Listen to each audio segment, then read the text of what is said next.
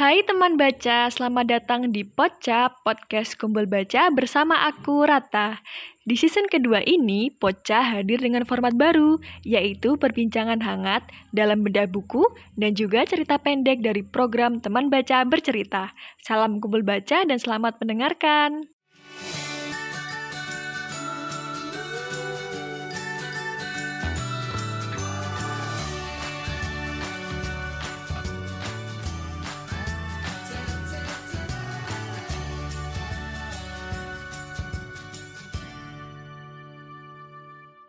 Pada episode pertama teman baca bercerita kali ini, kita akan mendengarkan cerita dari Winta Hari Aristawati yang berjudul Awas Kucing Hitam.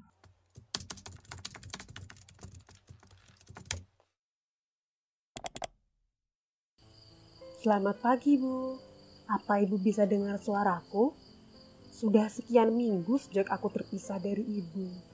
Aku ingat saat pertama kali aku lahir dunia, bersama empat saudaraku yang lain. Ibu mendekat kami erat dan menjilati kami satu persatu, membersihkan tubuh kami dari bekas-bekas darah. Saat itu, rasanya begitu hangat, begitu nyaman. Di hari kelima, aku mulai bisa mendengar suara-suara di sekitarku. Aku bisa mendengar suara lembut ibu, juga saudara-saudaraku yang mengeong-ngeong berisik petanda lapar. Aku ingat bagaimana ibu dengan sabar memberi susu pada kami berlima secara bergilir. Dan di saat itu pula aku mulai bisa mendengar suara-suara yang awalnya tidak aku kenal sama sekali. Pa, cepat ke sini, Pa. Anaknya si Katie ada yang hitam. Sebuah suara perempuan muda terdengar panik. Kucing hitam, Kak? Seluruh bulunya hitam maksudmu? Kali ini suara berat seorang laki-laki menimpali. Iya, Pa. Duh, kenapa sih sampai ada kucing hitam di rumah kita? Kamu sih, Kathy, main sama sembarang kucing. Lihat deh, Pak. Si hitam ini kucing kampung. Terdengar suara perempuan yang berbeda tampak memaki-maki dengan kesal. Saat itu aku tak tahu apa yang mereka bicarakan. Juga pada siapa obrolan itu ditujukan. Yang jelas, mereka membicarakan ibu dan salah satu dari kami, anak-anakmu. Memangnya kenapa sih kalau Kathy punya anak kucing kampung hitam? Kan memang banyak kucing jalanan yang main di sini dengan Kathy. Sebuah suara yang lain tiba-tiba muncul. Suara yang lebih lembut dan terdengar masih polos. Ya seperti melindungi kita, Bu. Aduh, kamu itu masih kecil, Dik.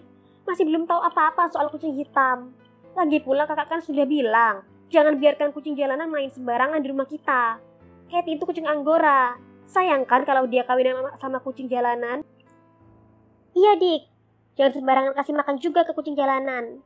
Nanti mereka kebiasaan datang ke sini. Bisa-bisa mereka ambil makanan kita juga. Kita kan dari awal sedia makan cuma buat Kathy. Kathy itu pemberian oma untuk kita.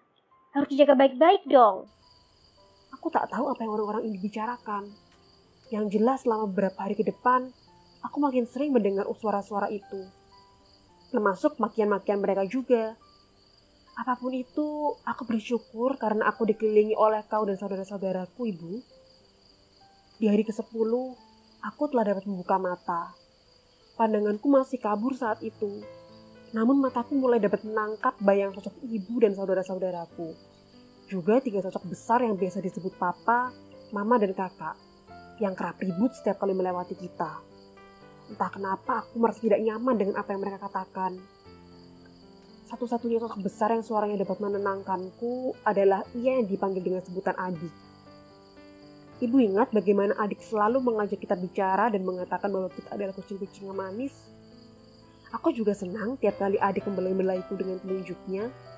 Rasanya nyaman sekali, Bu.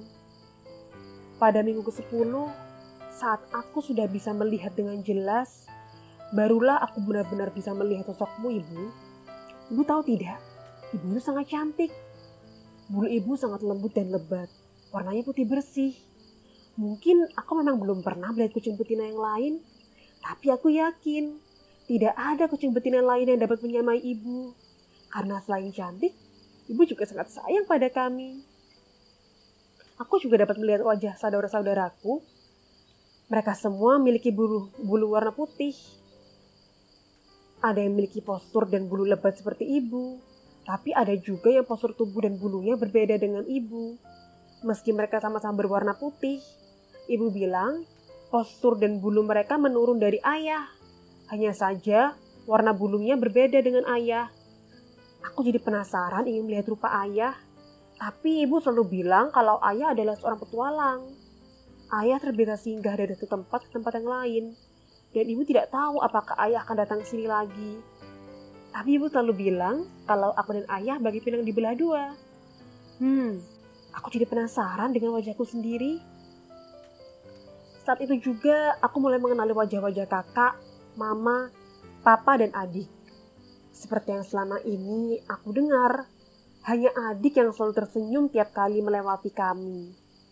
Papa, mama, dan kakak selalu memasang wajah tak suka, terlebih jika mereka menoleh arahku.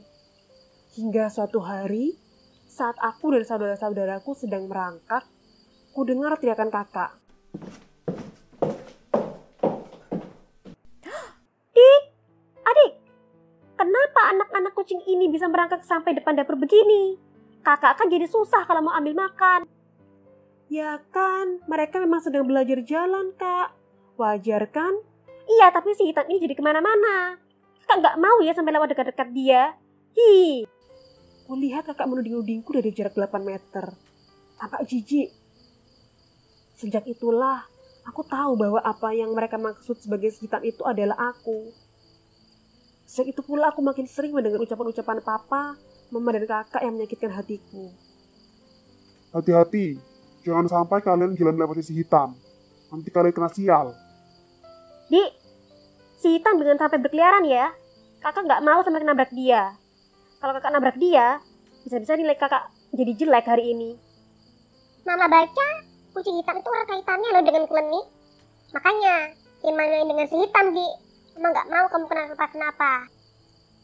Dan masih banyak lagi kata-kata buruk yang mereka bertiga ucapkan tentang aku. Sejauh ini mereka bertiga hanya memperhatikanmu, Ibu. Mereka juga masih memperhatikan saudara-saudaraku yang serupa dengan ibu. Sementara saudara-saudaraku yang berpostur seperti ayah hanya didiamkan oleh mereka.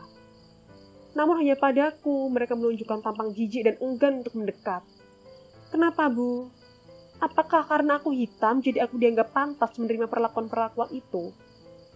Apa benar aku memang membawa sial?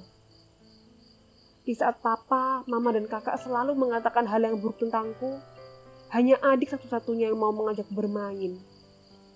Ibu ingat kan, ketika aku dan saudara-saudaraku mulai beranjak besar, adik selalu membagi makanan untuk kami secara adil. Adik juga yang dengan telaten memandikan kami secara bergantian. Dan hanya adik yang bersedia untuk kudekati saat aku sedang ingin bermain dengan manusia.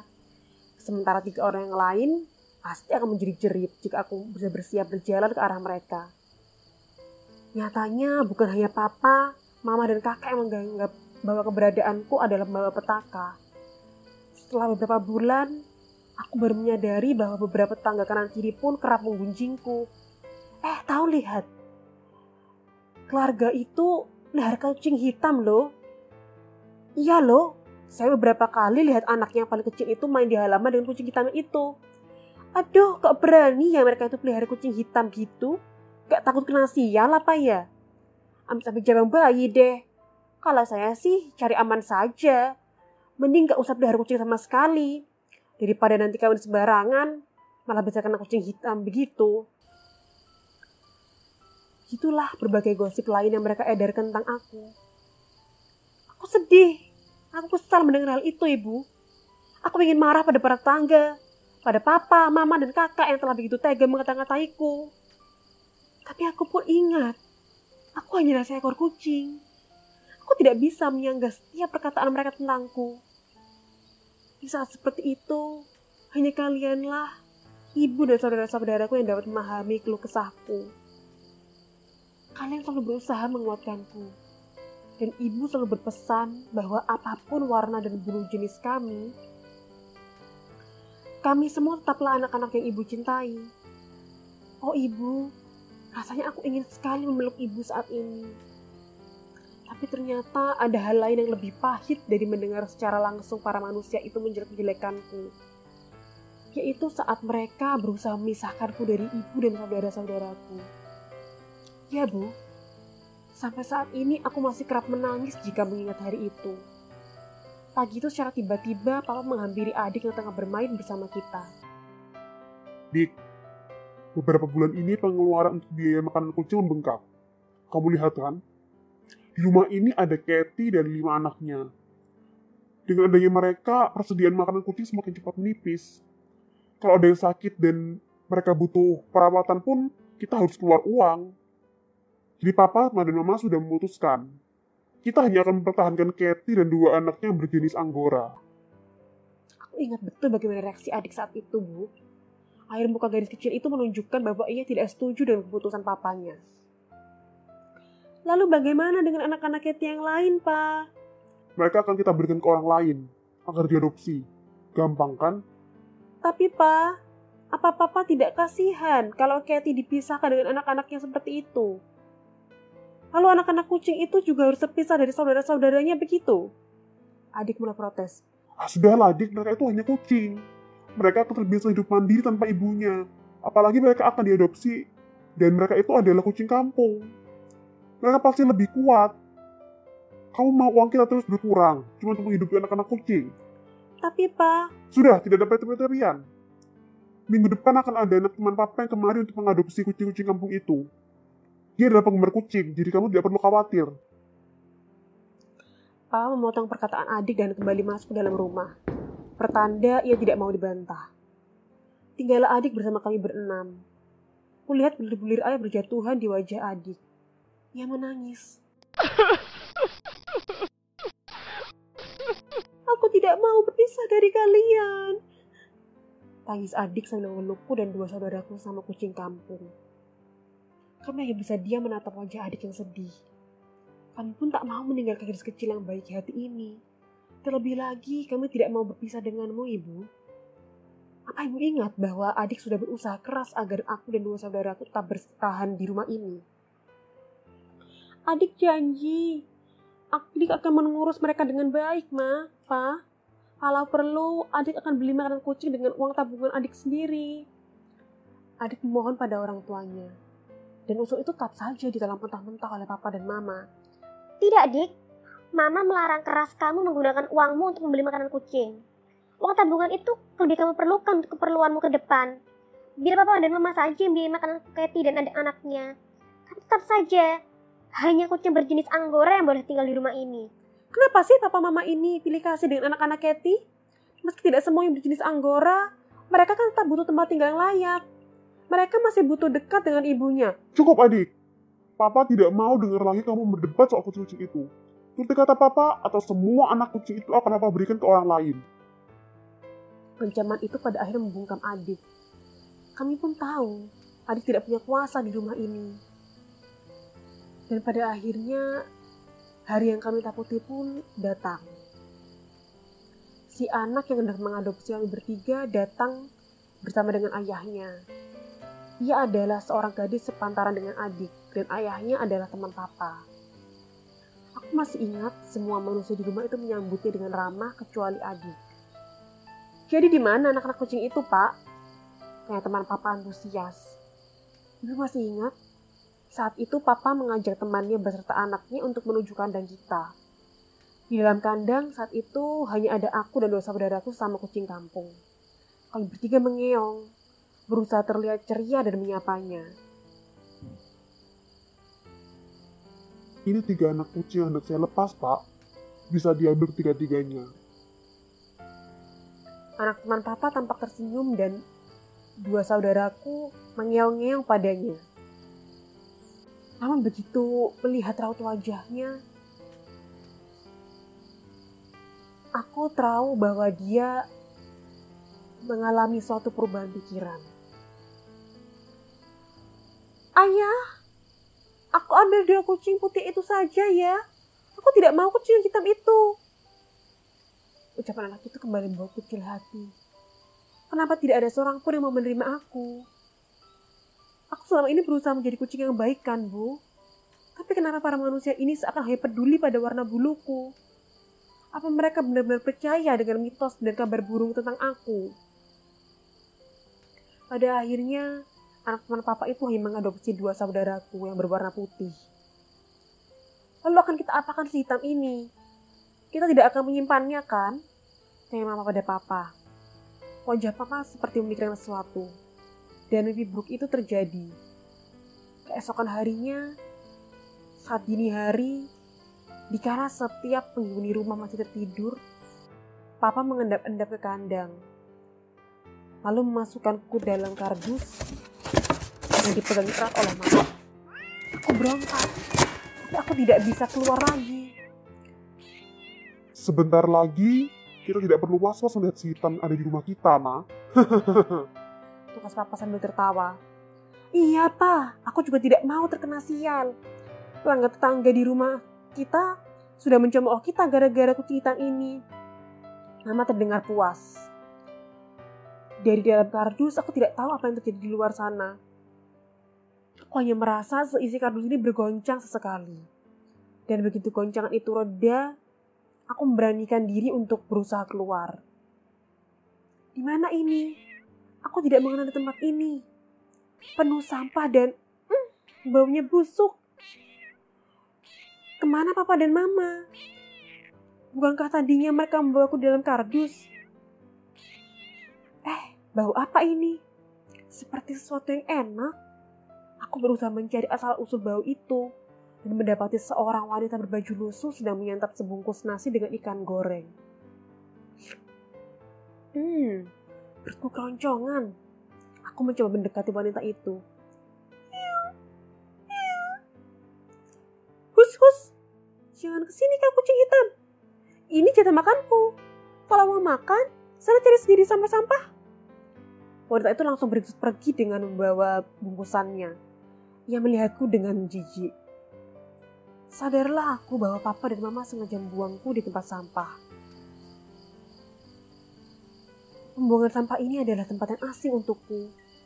Aku pun tidak tahu jalan pulang ke arah mana.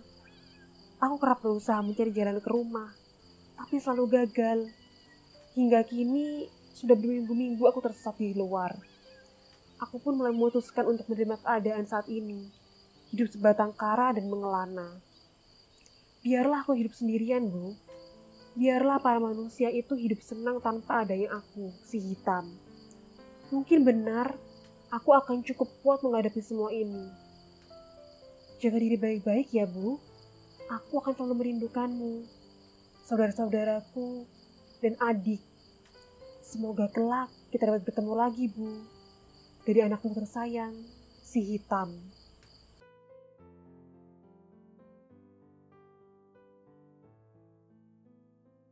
Terima kasih sudah mendengarkan podcast Kumpul Baca. Teman baca juga bisa berpartisipasi dalam program ini dengan cara mengirimkan cerpenmu ke email kumpulbaca@gmail.com dengan subjek teman baca bercerita. Jangan lupa follow Instagram kami juga di @kumpulbaca. Sampai jumpa di episode pecah berikutnya.